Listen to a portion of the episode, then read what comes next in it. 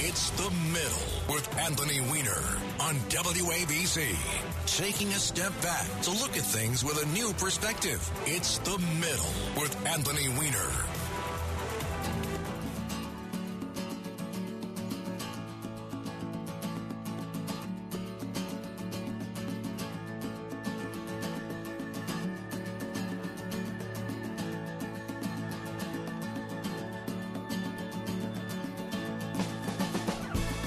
And good afternoon. I'm Anthony Weiner. Thank you for meeting me in the middle. An hour every Saturday at 2 when we take some steps away from the hot takes of the far left and the far right and try to bring some context to the news of the week or a subject that doesn't find its way into the middle of the conversation enough.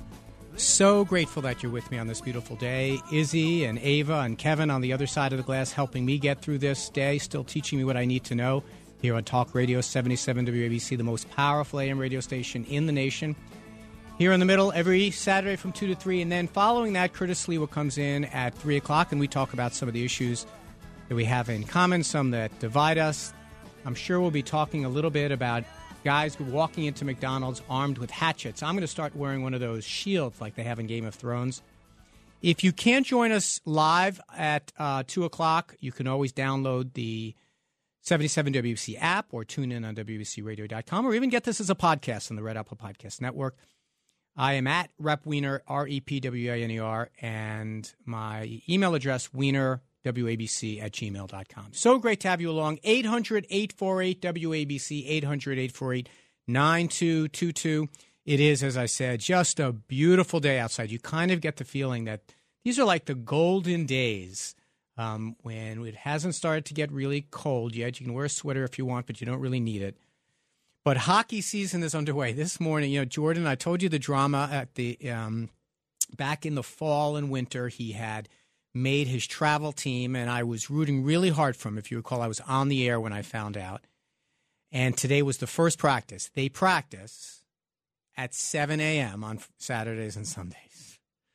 So there you go. That's what I was doing early this morning. But that's not really bad for me. It's I like to get up early anyway, and he was up and at them and had a lot of fun.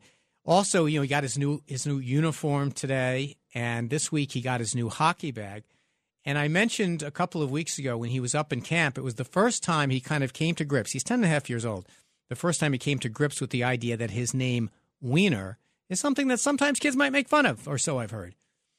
And the amazing thing is, it took until to 10 and a half years old for him to realize this. He goes to such an emo, sensitive, non bullying school that this might be the first time. So he asked, Can I just put his first and middle name on his bag? And I'm like, No, you can't do that. They need to know whose bag it is, and they won't know if it's just Jordan Zane. That's his middle name, by the way. It is a pretty cool name, Jordan Zane. He's named after whom his dad. And uh, so I said, Here's what I'll do. I'll fill in as many letters as they let, and I'll put, I'll put, your whole name. You know, one of these forms you fill out, and they just make the stencil straight from that. So I put Jordan Zane Weiner, his full name, and like none of the other kids have that, but all right, if it'll help you. And uh, we got the bag yesterday. Sure enough, it just says Weiner. So he's yeah, I get a little ribbing. What the, I, I look, I keep telling him this is what makes you tough. It prepares you for a life in radio. Um, Keys to the City, the podcast that I produce each week, uh, landed this week a little bit of a mixed bag. I mentioned to you that um, the last week's version was a little bit crazy because I had wanted to have a conversation about body worn cameras by police officers and whether they're working, what kind of concerns the police might have. It was a really terrible interview. This week was much better. The problem was that my microphone wasn't great. The fancy one that I bought at um, at Best Buy or somewhere. It taught me a lesson because you know uh, Mike Garcia is this amazing producer that helps me with the with the production of the thing. Uh, he couldn't make it this week to help me out, and I was on my own, and I naturally I screwed it up. But the content is amazing. The um, we we had a conversation with someone who was there, both as an officer when they created the body camera program, expresses his concerns about it, but also expresses what he thinks is a real uh, note of optimism about how they're being used. And straight from here on this beautiful afternoon, I am going to the Staten Island Ferry Hawks. It is Fan Appreciation Weekend. I know John Catsimatidis, Chad Lopez, and a bunch of the guys are going to be out there tomorrow. I'm going out there today with five boys, age 10 and a half. So if you don't see me next week, I, they probably threw me off the side of the ferry or something like that. I'm really excited to. As you know, for those of you who are not aware of this, I, I say this because Kevin doesn't say this stuff as closely as I do. The Ferry Hawk is named because back in the early 1500s, there wasn't the Verrazano Bridge yet. That was built in 1964, and they hadn't brought the ferries yet. And so people would travel by being carried in the claws of the North American ferry hawk. And they were very big birds, and they had claws that were tight with their grip, but not very sharp. So they were perfect for taking people across. And what they would do, and they were trained, obviously, because otherwise, they, who knows where they take you to Rhode Island or something like that. So they were trained to take commuters kind of by the scruff of their neck. The the the if you look at the at the at what people used to wear in those days, they're kind of heavy garments, so they can grab you by the shoulders and they would carry you over to the shore of Staten Island. And so, though ferry hawk, is no longer around as much as they used to be, there's still some. Um, and so it's named for that animal, which used to shuttle people across the the the uh, the water there. Uh, so we're going to go out and see the Staten Island Ferry Hawks. It's going to be fun. It's a it's a beautiful night for that. There are fireworks at the end. If you are there, if you're there with your kids, bring them over. We'll say hello to Jordan and Lucas and Chase and Jackson and Shane. And uh, I'll be, you know, hovering under my chair because they're probably going to be whatever they do to berate me. So uh, we got a great episode today. It took a little bit of a sideway turn. I'll explain that in a minute. But before we get into the subject of the day, let me talk a little bit about the numbers of the week. Each week, I like to talk about some of the numbers that I found interesting in the week. the first number is 57. That is the number of home runs that Aaron Judge has. But that's not the number I wanted to call attention to. He now leads the guy who's running second in the home run race. I think it's Mike Trout of the Angels by 21 home runs. Do you know the last time someone led the second place guy by 21 home runs? A gentleman named Babe Ruth did it.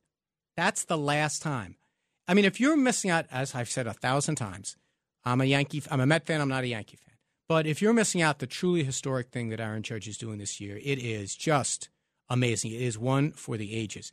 Now, again, I'm not a Yankee fan. Maybe a caller will tell me what um what's going on. I didn't know he batted first. He batted leadoff yesterday, and maybe they're doing it just to get him more at bats, but it didn't work out as they had another meltdown.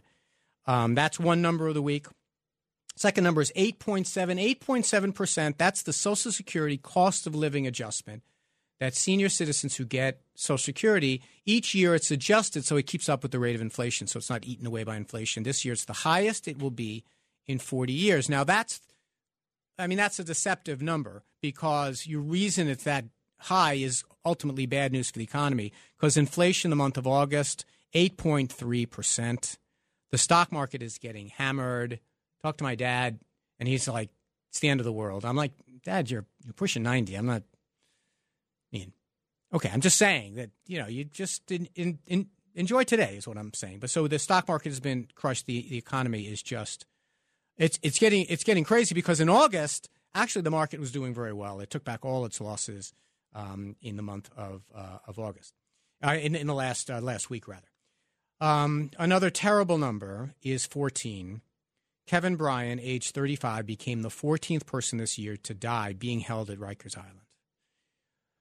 I mean, I know we have these conversations about crime. We have these conversations about holding people without bail. We have these, you know, the idea that we're taking people into custody and they are dying at a rate at these rates. This this guy hung himself in a staff quarters, a staff bathroom at Rikers. Just tragic. Final number is 15. That is the number of weeks that Lindsey Graham, you might have read this, wants there to be a national abortion ban. So throw out all that we said a few weeks ago when we were talking about this issue, and people called in and said, no, each state can make their own rules. It's returning it to the states. No, Lindsey Graham is saying he wants there to be a national ban. Um, and that led me to what was going to be a very well researched, somewhat interesting, a little bit arcane subject this week. I was going to have a conversation, was suggested by my friend Dal Lamagna, to talk about the Equal Rights Amendment. And I know, don't don't get. I'm not doing it, but I had a lot of research on it because it's fascinating. Because you need 38 states to amend the Constitution. Do you know how many states have voted for the Equal Rights Amendment? That's right, 38 and I was going to have this great conversation about what's interesting about it and how it came to be. And then, out of nowhere, someone named Perla was paid $200 in San Antonio to round up people who had traveled mostly by foot from Venezuela, to give them fast food gift cards and coax them onto a plane to Boston, where they were told that work papers awaited them And once they were on the plane and they stopped in Florida and then stopped in South Carolina, ultimately they landed in Martha's Vineyard. And suddenly, my idea for a show this week changed dramatically. So, who took credit for this? One, Ron DeSantis. We've heard so much about this. Um, using taxpayer proceeds from COVID funds under a law that the Florida legislature had passed to give him the right to transport the undocumented from his state, Florida. Now, I don't want to, uh, let's put aside for a moment that that didn't happen. They were transported from Texas. But I have to say, this whole thing reminds me about why I started this show. It reminds me why people say they can't stand politics. It reminds me why they say they can't stand politicians.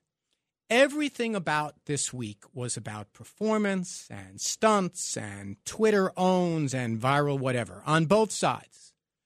Um, it's insulting.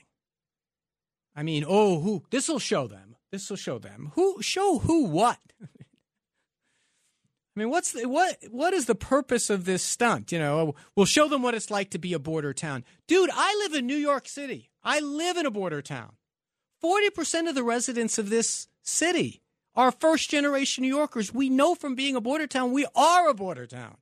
People get off all over the country, all over the world. And they, they say, all right, I want to go to New York. So they're going to take them to Boston. Boston's a border town too. They got lots of, you know, now Martha's Vineyard, you know, okay, oh, I get it. Oh boy, oh yeah, people vacation there. I get there. You know, People come from different places and then they come here. And they don't just come here, they come to Iowa and they come to South Dakota and they come to upstate New York. They come here. So, like, okay, we're going to do this. Boy, we're really going to show them. You know, who show who? CNN and MSNBC and whoever else? I mean, we're smart enough to understand all of this. You know, our listeners here on the middle, our listeners, we're smart enough to get this. The border is a mess. So many, many people are showing up at the border asking to come into our country. How many? Two million people have been stopped this year so far. Open border. Open border, two million have been stopped. Donald Trump didn't do that in two years. And these people who are coming here, like everyone's like, okay, these people, they're illegals. No. I've, I've gone through this. Go to episode four if you want a short version of this rant, but no, they're not illegals we are a sanctuary country you know. They, you can show up here and ask for asylum. That's what's in our law. You can change the law if you want. Donald trump proposed changing the law. Barack obama proposed changing Did george bush proposed changing the law. Well donald trump didn't really. He held a he put a good statement that's still available on the white house website. It's in the archives. You can look at it. He said, let's fix. It. He never introduced a bill to do it, and the Republicans would never in a million years do it because they don't want to be accused of amnesty. And a lot of these people, by the way, probably can't stay. They probably won't be able to stay because most asylum applications are turned down. So why are they coming? Well, I'll give you one clue. These people that, these 50 that wound up in Martha's Vineyard, these people came from Venezuela, coincidentally. None of them spoke English. I mean, I'm not going to get into the outrage about these being human beings. We're all, we're good people who listen to this show. We're good people. We understand how outrageous that part was. But why are they coming? Do you know what the inflation rate in Venezuela is this year? 144%. Do you know what it's been on average over the last three years? 208%. It's a term, hyperinflation. They've had they can't feed their families. It's actually down. I told you, the inflation rate is down there. It's 144%. Maduro has driven that country into the ground. And they want to come here and work. By the way, we have the jobs agricultural employment and the number of agricultural workers available is down 75%. You wonder why we have food inflation? We can't find people to do the work. And the first question they ask when they get off the, the, the bus in New York, when they get off the plane, is where can I work? How do they trick them onto these buses? Go read the stories. We got work for you. What is the first thing they ask when they get off in the city? We got work for you. Because they want to take their money and send it home. And they ideally would like to leave, by the way. so why do they do this? The stunt, I mean. What's the purpose? What what is Ron DeSantis and others, in, in addition to entertaining us and having something to yell and scream about and making people roll their eyes? Well, when we come back, I'll try to understand that and I'll try to explain it and I'll try to bring some context to it. And I'm so grateful you're along. I mean, I sound exasperated, but I'm really happy to be here. I'm happy you're along with us. 800 848 WABC. When we come back to the other side, also, I'll explain a little bit an interaction I had with the NYPD that if I was still on probation probably would have gotten me in, in some trouble. Here on the middle, so great to have you along. We'll see you on the other side.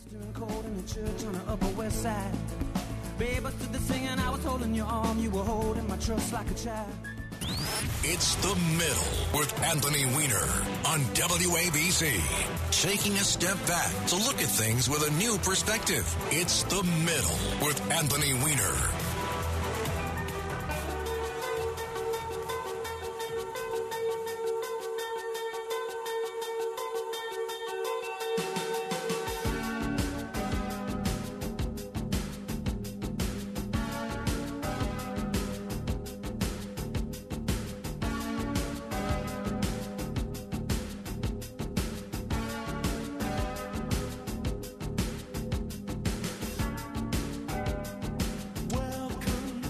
And welcome back to the middle. I'm Anthony Weiner. Tears for Fears. It takes a little longer to get into that song than I thought. I thought it had a really good lead in. Tears for Fears is the band we're going to be featured today. It was Kitty's idea. We had a little bit of a disagreement about what would be the top three best songs of theirs. We'll see, but this is definitely, definitely an iconic one. So we're talking about immigration, and and and you know, look. First of all, I I like political stunts as much as the next guy. Um, I can think of some that I've done over the course of time. I remember I used to do this press conference every year. I was complaining about the high cost of credit cards, the store credit cards, and I would keep, I would order store credit cards like from the Gap and Banana Republic just to cut them up in a press conference the day, you know, on Thanksgiving Friday, you know, Black Friday. I remember once I did a stunt in Congress where I proposed to eliminate the Medicare program because it's socialized medicine, and I want to get all of my colleagues to get up and say they're opposed to Medicare or they supported socialized. I, I, I get stunts.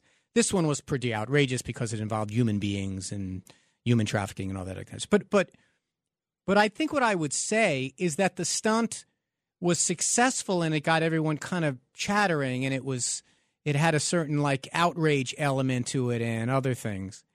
But you've got to understand that sending migrants to New York City and to Boston and to D.C., cities are used to dealing with immigrants. And not only that, they're popular there. Um, people come to the to the United States and make their way to places like to, to cities all the time. Um, and it's not just to cities, as I as I mentioned earlier. You know, so like, who is the who is the target for this? Well, the country is fairly pro immigration. In 1995, this is an interesting number. In 1995, you know, Gallup does this annual poll where they ask people to choose between three things. They think that immigration should be increased, immigration should be decreased, or immigration should stay about where it is. And they've done the same question going back to 1967. Okay. So in 1995, 65% said that they would prefer a decrease in immigration of those three choices. Today, it's 38%. It's slightly up. It was at 35%. But nearly 60% say either the same or more. So the idea that Ron DeSantis did this epic, you know, game changing thing on, and by the way, 800 848 WABC, 800 848 9222. People like talking about this issue. The board is already filling up. But the idea that that DeSantis did this incredible bit of political jujitsu kind of misunderstands things a little bit. But where is it popular? It's popular with the type of voters who I say in my opening that the middle was intended to kind of push off from, which is hard right voters who choose the nominee for the Republican Party. And maybe on the other side, the people who are having the most virulent reaction are the hard left who believe that maybe we should have no regulations at our borders. But in the people who matter this year in the midterm elections and in these Senate races all around, the middle in our country, after whom our show is named, they don't like this kind of stunt around things. Um, they don't like that people are are snickering about it. I mean, we have a cut where um, Mike Pompeo was asked about this, and I think he literally is he. Do we have that? He literally laughed. you know, these are all sanctuary cities until they're in their sanctuary. Right. I, I doubt they'll embrace them. Well, th- that's Mike Pompeo. He's now he's talking to, on a Fox show, talking to right right leaning voters who he's going to need to become the Republican nominee for president. I get it, but what is he talking about? I mean, first of all. A word about this sanctuary city thing. First of all, the word sanctuary is said 134 times in the King James Bible. And uh, famously, I think I'll think a line from Princess Bride captures it best. You keep using the word. I don't think it means what you think it means. I mean, sanctuary cities does not mean what some people seem to think it means. Sanctuary, what is it, what do people think it means? All that sanctuary cities are are cities whose police departments have said that if you cooperate in like in order to get everyone to cooperate in dealing with the authorities, we're not going to do enforcement for the for immigration for ICE. We're not going to do government enforcement. By the way, we don't do federal enforcement on most things. But it doesn't mean that you get some magic key to the kingdom or something. It just means that a bunch of cities came to the law enforcement conclusion and ask any police commissioner, ask Mayor Giuliani, ask anybody. It's a good policy because it means that that citizens are inclined to help out with authorities when they're trying to when they're trying to solve crimes. And so we basically say in our city, if you step forward and help the police and be a witness and be a good citizen, we're not going to come help ICE figure out what your asylum status is. But they're trying to mock it like it's something terrible. When does sanctuary become a bad word? It's, I mean, the branding that goes on sometimes in politics puzzles me. But putting that aside for a moment, you know, so what does this do? Does it make Ron DeSantis a hero to 25% of the second most popular country uh, uh, party in the country? Yeah. Of the right part of the Republican Party, this makes him a, a, a hero, and they're all loving it. And I get it. People on on this network, a lot uh, on this on this station, a lot of callers, they love it. They love it. He's amazing. And 50% of the other party, my party, is outraged. The other 50% is like, we've seen this show before. We're not that taken by it. But I just want I want to express the idea that for folks in the middle who think that none of this is on the level, who just roll their eyes and go back to looking for someone, anyone, who will just work to make things better. I mean, what are who are they? Who's speaking for them? I mean, arguably Biden tries. So we've now spent this whole week having this conversation because, as cruel as this stunt was on a human level, who were props. What about the rest of us? I mean, the midterm election is in 52 days. We're choosing a governor. I mean, people are suffering. The economy is struggling. And this is what we get? Not a plan, not a debate, not a bill, not even a big speech. It used to be if you wanted to be the president, you gave a big speech about what you would do about immigration. Now we get 50 people from Venezuela sent to Martha's Vineyard, organized by the governor of Florida, to send a message to the people who are going to caucus in Iowa, I guess, so that people can chuckle and yell and high five each other on Twitter. That's it. I mean, it's exasperating. I mean, it really is. And there's so much about this debate, this debate that is just, it's all over the map and it's phoniness. You know, people are like, oh my goodness, well, uh, uh MS-15 and, and, and, and fentanyl are coming into the country and they're being carried by these 15. No, by the way, again, I mean, w- w- there's a lot of these issues. I touched a lot of them in episode four about this, and I'm willing to have this conversation with anyone who wants to call and talk about them again because I think people, 800 848 WABC, 800 848 9222. I think people legitimately want a plan, and a plan is not hard to get. But I tell you this if you are concerned about terrorists, if you're concerned about MS 15, is it 15? MS 15? MS 14? I don't know. One of the MSs. If you're concerned about fentanyl, this situation where there's 2 million people lining up to come here for economic reasons, lined up with no real process to, to deal with them. This is what they prefer. You fix, you separate out the people who are here undocumented and figure out a way to document them.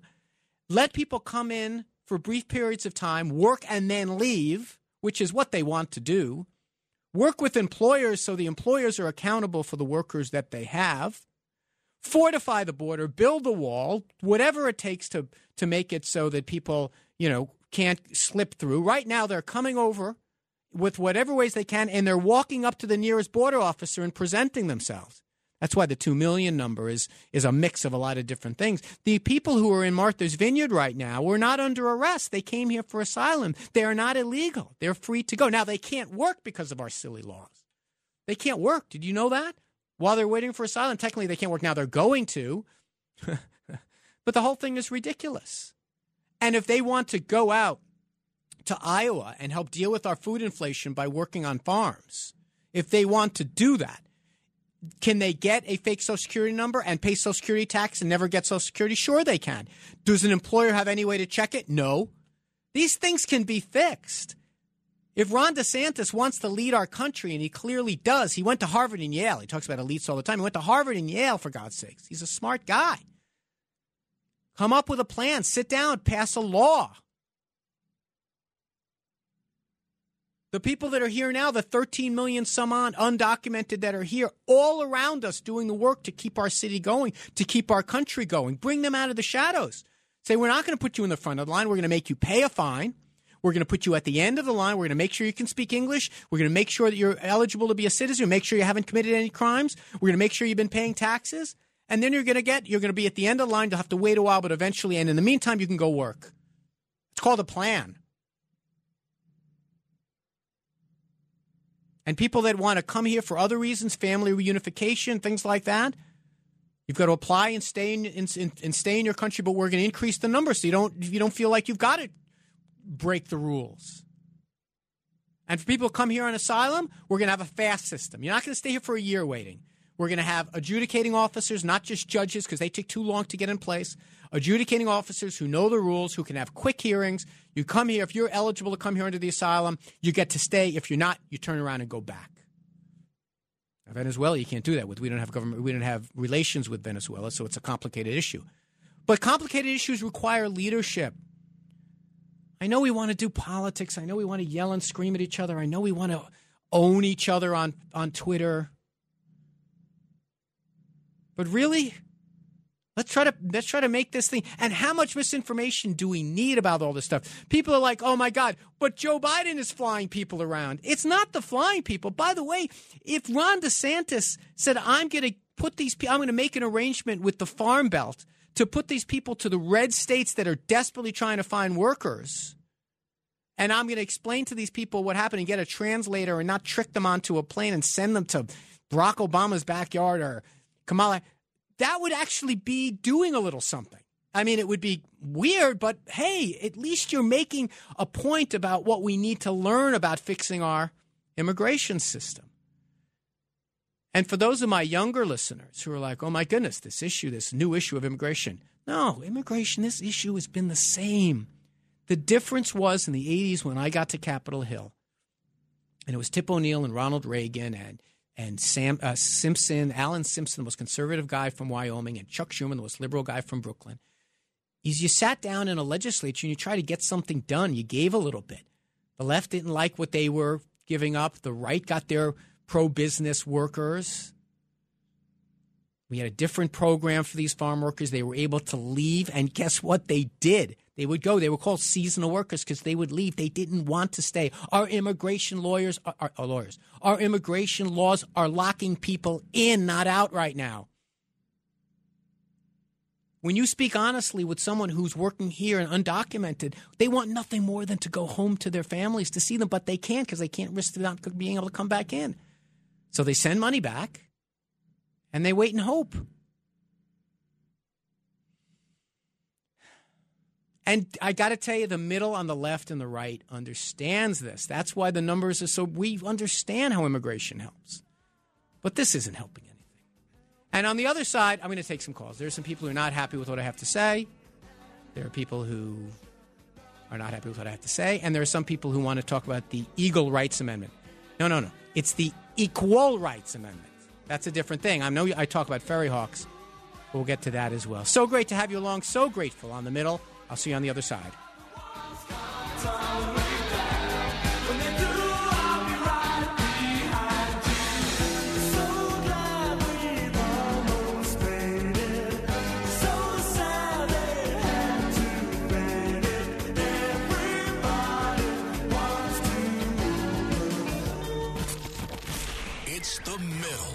Anthony Weiner, 77 WABC.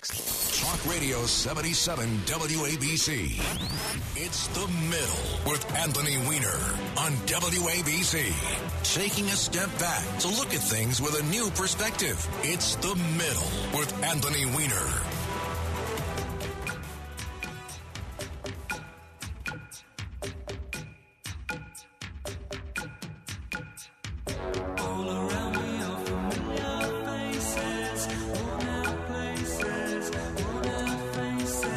World, welcome back.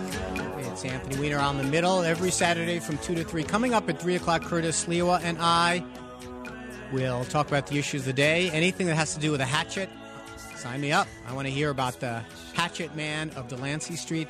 And I will share, I was hoping to get to it during my show, but I think I'll have to wait till uh, Curtis comes in. My, I had an interaction with the NYPD yesterday. Um, it, it had a fun. It's it had a, a fine ending. I didn't wind up in uh, shackles. And this is Tears for Fears brings a Mad World. Kitty says this song is overrated. I think Izzy thinks it's a little bit overrated. I think people just say that because it's so been widely covered so much by every kind of raspy singing white chick recently. Like it gets very heavily covered. In fact, I think on the on the show The Voice, everyone had to do a version of this. Um, but welcome back. We're talking about immigration. 800 848 9222. Remember, you can always get the show in the form of a podcast if you can't uh, make it live on, on Saturday afternoon. Anywhere you get podcasts. Also, I encourage you to download Keys to the City, which is the podcast that comes on Thursday that I produce. Um, I've been doing a lot of the talking. I know that people have some stuff they want to get off their chest about this. The board is full up. We're talking about immigration. And um, let's go to some of those calls. Uh, first, uh, Mike in Princeton. Mike, thank you so much for holding on. Yeah, how you doing, Anthony? Uh, first of all, you you listed you you quoted the uh, inflation rate in Venezuela today. It's 147 percent or something. Yes, sir. Can you please tell me what it was five or six years ago before it became a socialist country when the oil was flowing there? You have any idea before it became a socialist country? Before Like Maduro, me, well, before Maduro and before COVID and before the shutdown. Hey, remember all these oil-rich countries that just have one stock, one stock and trade. They all hit the skids at about the same time. But it wasn't a hyperinflation state forever. That's the problem with Latin America. You can't say this. This is stability is about how long they can hold it together, but that's where it is today. But are you making the point that they're a mess because they're a socialist country? I agree. All right. Can I ask you a question about immigration? Yes, sir. You talk about the numbers. When are we going to call this an invasion? Can you tell me, you're a smart guy, right? On June 6, 1944, how many people invaded invaded the invasion at Normandy Beach? Do you know how many American, British, and Australian troops? That's a great question. How many? 160,000. You know how many illegal aliens crossed over our border in one month? 220,000. Mm. And they this government don't know what to call it? Well, Yeah. one's an invasion and the other is called what? So here's the thing about the illegal part: when people come over the coun- come over the border, and then present themselves to a border officer and say, "I'm here declaring, um, uh, asserting asylum," that's not illegal. Every one of those 2 million people that came over has done that. The, None of them are overwhel- stuck the in. None- None of overwhelming. the trailer none of the trailer load of people dying coming over. None of the people drowning coming over. Yeah. None of the fentanyl mules coming over. They all report to an ISA agent. well, They let say, me ask I you am." this. Let me ask you this: Where did the guys in Martha's Vineyard? How, how did they wind up on a plane? They wound up on a plane because they come across the border illegally. No, What- no, they the- all how- had paper. Where are they supposed? Where are the people in El Paso supposed to do? Take fifteen hundred a day? No, hold What- on a second. Hold on a second. Hold, hold on. So I, I I appreciate it, Mike. But but let's let's let's we'll try to get our terms defined here. Those people, they know they they they would have been in, incarcerated or they would have been turned back to another country if they were in any way a risk and they did, were not eligible to apply for asylum. These laws that your legislature passed, your Congress passed, and were signed by your president at some point, uh, you know, going back as far as FDR. These laws say that if you come to this country like like many people did, generations of people, and you say, I am here to assert my right to asylum, you get a hearing. Now, the problem is it takes forever to get those hearings. So they give you some paperwork. They give you a tentative date. Sometimes they give you a phone. They you give them the name of where you're going to be, and then you're turned into you're basically let loose into the country. But you are at that point completely legal. That's why otherwise. DeSantis and this woman Perla and everyone else would be committing a crime because all of these people were here um, undocumented. They have documents in a way right now. They have an appointment to see an asylum judge. And by the way, what's the matter? Does anyone want to call in and tell me if they oppose hiring another 10,000 hearing officers to hear asylum cases right there at the border so we can do it in a matter of days, not a matter of months or years? That's called an idea to make things better. But the Republicans in Congress have said, hey, okay, I have some history with this. The Gang of Eight was a group of, of senators, who got together with members of the of Congress of the House of Representatives, Democrat and Republican, and said, "Let's work out a deal." When a deal was worked out and it was approved in the Senate, the all heck broke loose, and Marco Rubio went from being a presidential frontrunner to being someone who'll never be president again because he supported quote unquote amnesty because he didn't say we're going to arrest 13 million people. There are ideas on how to do this, but but Mike points out that a lot of people misunderstand. And Mike, I really appreciate the call. Points out that a lot of people misunderstand this situation and believe that all these people are, are illegal. They are not. Richard uh, uh is calling. Uh, just says from New York about immigration. Sorry to keep you holding so long, Richard. No problem. Uh, I'm confused by what you're saying, though. You said that under Trump, not 2 million people were stopped. Were they not stopped or were they not there? They were not there. This is way worse than it was under Trump. 19 got really bad. Remember the caravans? And 19, it got really bad. This is now past, surpassed anything because of the economy. Look, I got news for everybody. You can track a direct line from the economy in Latin America or in some cases famine and COVID and things like that, to how many people come to our border. It's a straight correlation. So yes, it, it, it was the the situation in Latin America got really bad with violence in 2019, but not as many people were showing. This is a disaster. What's going on right now? How many people are showing up at our border?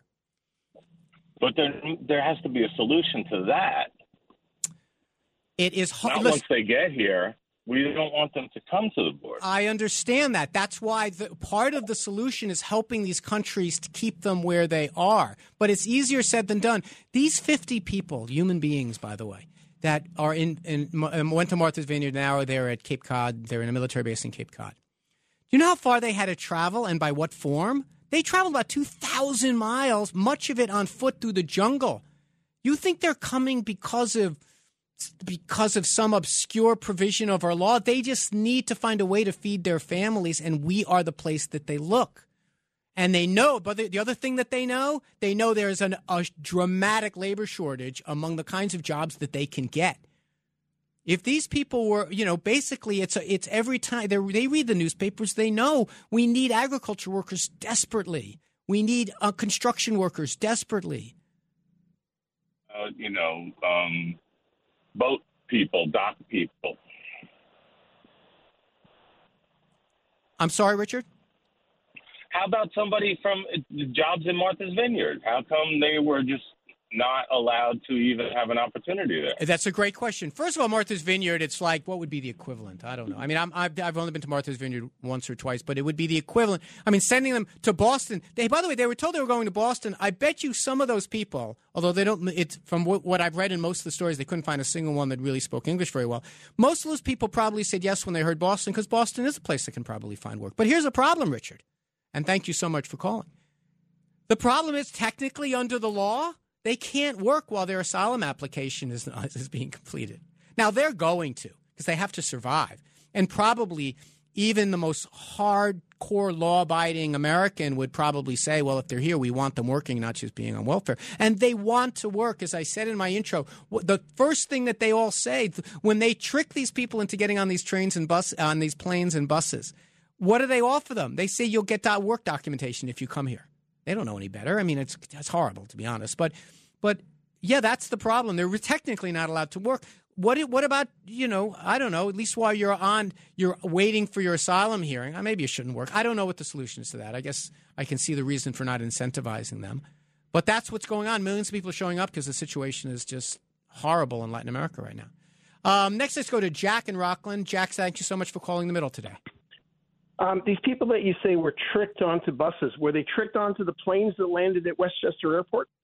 No, that's a different population of people. I don't have any problem with people being flown around the country from from the border. I'm going to make that clear. It's, it's pretty interesting where they're being flown to. It seems like they're being flown into purple areas, trying to make them more blue. No, but no. Let me, let me, let me. But hold, I, am I'm, I'm going to let you make your point, Jack. But let me just clear this up because some people have, have, raised this point before. It, it, the the flying that's being done by DHS is uh, by DHS and by um, sometimes Health and Human Services also. These are people that have sponsoring organizations or relatives that'll commit to bringing them back for asylum all around the country. And it's not just, and they come in, quote unquote, in the middle of the night, quote unquote, because that is what they're, that is what the contracts we have with the air carriers say bring them in on the absolute cheapest time. And by the way, flying them from the border to where they have family to, that can support them and where they have uh, support organizations is what they should be doing. But go ahead, Jack. I want you to make, make your well, other point. It's funny you say they fly them in at the cheapest time. By law, Westchester Airport has to close and can't have any arrivals due to noise ordinances around 9 or 10 p.m. And these flights came in in the middle of the night, which meant they had to pay overtime for all the ground support staff. So these were not cheap flights. They're the cheapest. As a matter of fact, if you, if you go online, you can see the actual contract, the RFPs that they had to fill out to say that they're doing it at the cheapest time. But but was there another point you wanted to make because we're getting close to a break? Yeah, okay. My other point is you said we're going to do background checks on these people and make sure they're not bad. Are you going to go to Colombia to the town clerk and find these records? Because we know how notoriously reliable the records out of Latin America are. The bottom line is you have no idea what kind of past. Now, I deal with a lot of these people. 99% of them are great people, just want what my grandparents wanted when they came to this country. Jack, I appreciate it. That's a great question. We have asylum officers have a tough job. They've got to make these determinations. Immigration's a tough thing to enforce, but we we do our best. I'm not saying it's 100%. We let some people in from Saudi Arabia we never should have done. We'll take a few more calls when we get back. There's a great conversation on the middle.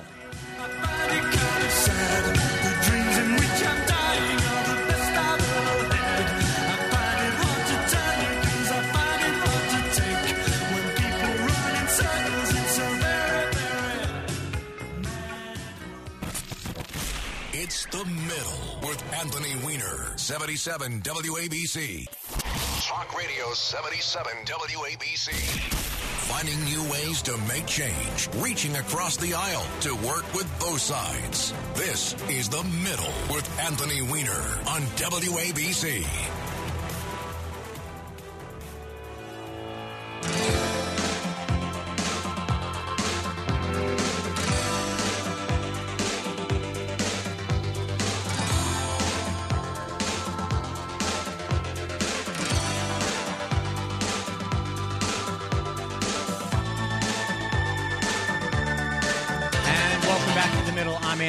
Tears for Fears is our band today. That is uh, Pale, Pale Shelter, is? Is that how that, that song is? Uh, every Saturday from 2 to 3, we're here. You can always get it as a podcast. Coming in at 3 o'clock at the top of the hour, Curtis and I are going to be talking. I'm going to tell him about uh, an exchange I had with the NYPD down this, the, what's my precinct? The 6th, the 5th precinct? And we're talking about immigration today. The conversation's been a good one. I mean, I, I know I have this it's just one of the reasons I got out of politics, and one of the reasons I was kind of reluctant to come back and and do a show. And one of the things I, I shared with John Catsimatidis and with Chad Lopez, is like I don't, I think the stuff that goes on in much of media around issues is performative. I just think it's too much about the friction and not enough about the idea that issues have nuance. And immigration, the body of immigration law has for the entire time in our country been a source of friction. Who should be here? Who do we let in? What does it mean to be an American? The age old joke about the guy who walks through the turnstile at Ellis Island and turns to the guy behind him and says, Get out of my country. These are not new problems. But I think what has become difficult in this environment, and the reason we don't have an environment is that that we can get stuff done is that we have stopped incentivizing people coming together in the middle and saying, let's talk about the facts of this problem and let's talk about what we can give to get what we ultimately want. And it has become just a food fight, just a mud fight. And this week in Martha's Vineyard, you have this performative candidate for for president. And then you have all the people on the left media performing their outrage about it. And I don't think we get very far. But but today we're having a, a, a conversation. I find it it's it's rewarding. And I apologize if I sound exasperated. I'm really not. I'm really excited. As I mentioned a little later, we're going out. Uh, Jordan and I are going out to a FerryHawks game with some of his friends out on Staten Island. I explained earlier what the FerryHawk was named for a, fer- a hawk that used to carry people across the water. And Izzy pointed out correctly uh, something that's that's on the Wikipedia page about ferry hawks that they once tried to train ferry hawks to carry cargo. That they would each take the corner of like a really big kind of like IKEA bag and carry stuff across, but it was very difficult. There were a lot of, you know, who's the lead ferry hawk turned out to be the problem. Anyway, let's go back to the phones for a couple of final uh, calls on this. Um, let's go to uh, Pia in New York. Pia, thank you so much for holding on. Hi, thank you. Uh, it's the first time I'm listening to the show, and you've made some wonderful comments that opened my uh, thoughts on things. But I have to tell you, it is frustrating uh, to hear both sides, the, the extreme left and the right, to carry on this way because the problem is the problem. First of all, I'm an immigrant. I came here in the 50s as an asylum. Uh, we were granted that because of World War II and Europe, and I'm grateful. And I think that era of immigrants was really proud to be here and happy to be here and did everything possible to stay under the radar and work hard and do what needed to get done. I'm really tired of hearing immigrants that need help when they're actually illegal aliens. They have the first thing they did coming to this country is break a law. And we're treating them with, and I understand they're humans, and I, it, it's truly a fact of humanity that we should be caring that these people don't do what they're doing and take the chances they're taking and be sold into sex trafficking and God knows what else goes on that we're not even being told. This is terrible. We need to put ourselves back into some sort of order. I mean, it's this is not a military state, but it is a country, and we will not survive if we don't do something on many levels. You know, including our, our quality of life on a daily basis. I, I live in New York. It's it's disgusting. Yeah, well, we're going to talk a little bit more about that final point with uh, Curtis when it comes in. Well, Pi, I appreciate your insights, and you. There's something to that. There's something to what Pia says that a lot of the people, and it's about 13 and a half million. It's a difficult number to really get your arms around. That are here in the United States, undocumented. In many, many cases, maybe an overwhelming majority of cases, they came here on some kind of work program and didn't leave and part of the reason they didn't leave is that some of those programs were not renewed. So they lost the confidence that if they left, they'd be able to come back in. Many of them have had now had children in this country who, you know, the so called dreamers who, yes, their parents did, you know, were here undocumented, but what did they do wrong? These kids have gone to college. They become just as much American as my kids. But P is not wrong. That, that, that part of what is going to have to happen, and that's why I don't believe in, in amnesty in the classic sense of just kind of throw up your hands and say whoever's here is here legally if you came here in that circumstance, you overstayed, then you pay a, some kind of a penalty, a fine or a or a sanction of some sort. You don't get in the front of the line; you get at the end of the line. You don't jump ahead of people that didn't violate the rules. We give you some kind of documentation, so we make sure you paid your taxes. There are a lot of people. There are different gradations of things going on. There's no doubt about it. But right now, the status quo, as Pia points out, is that it's very difficult to separate the wheat from the chaff that if you really care about keeping the worst of the worst out of this country, then let's narrow it down so we're not looking for needles in haystacks. Right? Let's let all these undocumented people that are working in our restaurants, who are working in our car washes, that are working in our in our stores, that are working that are working hard, that uh, we say hello to every day and consider them our neighbors. Let's figure out something to get that number down to to a reasonable number, and we say to them, if you step out of the shadows, this is the deal that we're going to give you. But the problem has been the political will to do that. There has to be political will on the part, primarily of my Republican friends, to say, I'm going to stand up when someone beats me up on, on talk radio. I supported an amnesty. Like, you know, I'm going to stand up to that.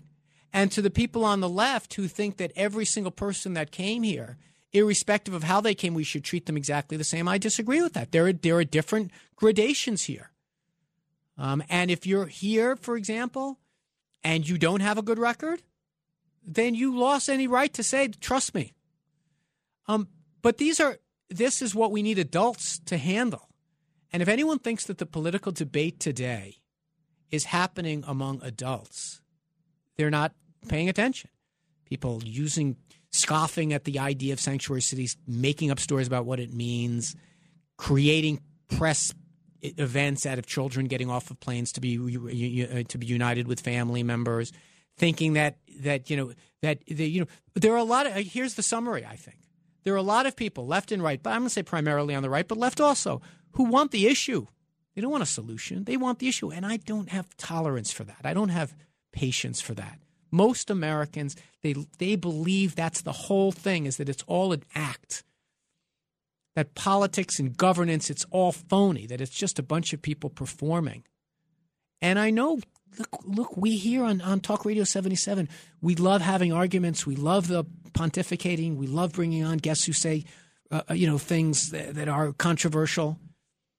But I think if we really care about this country and love it the way that I do, and I know my listeners do, they want to fix stuff. They've got like Pia's perspective. Let's get this under control. Let's come up with solutions.